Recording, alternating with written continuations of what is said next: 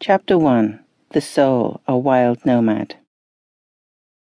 Every soul a wild nomad, besotting us with repeated tales of nights guarded through a lattice, where charms without music or words anticipate abundant marvels in a dusty garden smelling of Zida, where ripening through bitter agony grows a purple, red hot pomegranate Oh, you night beauties, like the emerald vine, tipsy young men become stupid, once enticed by hazel eyes.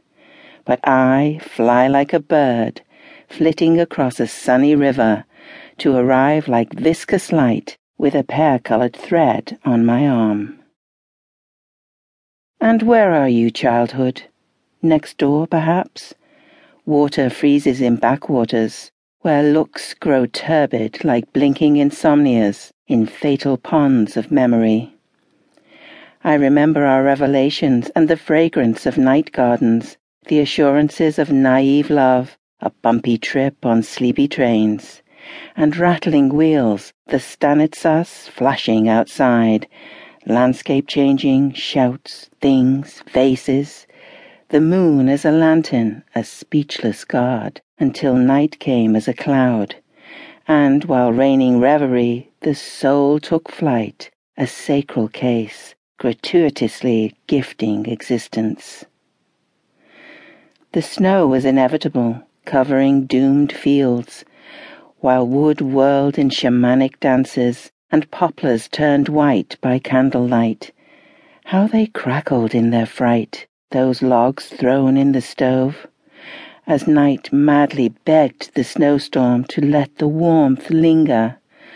Oh, unhurried smoke and homeless flakes spread my sadness wide. Let my dying look freeze in windows like the icy veil of a bohemian fresco, as snowflakes dance gracefully free, yet you are mechanically sad allowing half lost memories to disturb our gentle quiet. And again, obsessed traveller, you hurry for a frantic call, still uncomprehending love's ways. So snowstorms cry across time. The steppe is bounded in steel armor, rigorously welcoming winds of change. Yet it does not hear word arrows, poisoned as they are by everyday betrayals, and intoxicated with fright. Silent centuries spilled in the vastness by bubbling geysers of health giving water. Exhausted not through foolish quarrels, they still wash stripes and cure our people. O oh, wise fountains, never run dry. Let the sky keep you in everyone's mind, each grievance a drop, simply sharpening stone. The Creator uses everything available, they say. Spring seeing camel thorns grow in the deserts, while purple flowered zhantak gives honey. But mystics find truth by being out of sight, escaping from temptations, talks, and fights.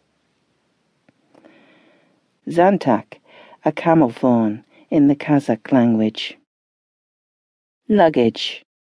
Abandoning settled nests after smelling the scent of a silver emshan, our ruler left his throne to visit the steppe, wearied by melancholy for an abandoned stan, dissolving in fog amid the nights, the roads, the pathless thickets of biting salt trees, all hiding internal knowledge, secret lines, curiously weakening nerves as if from a chase, through sweet rose-colored smells. Yet recovering my breath and fed by summer's power, there, by herdmen's fires before daylight, I imbibe the ancient epos, Kui's song on a dombra. I will run away from urban dust, the swelter, where the arrogance of prestige is stacked into stories. I will away from every noise, enlightenment will descend. The steppe is so calm, raised like a mountain.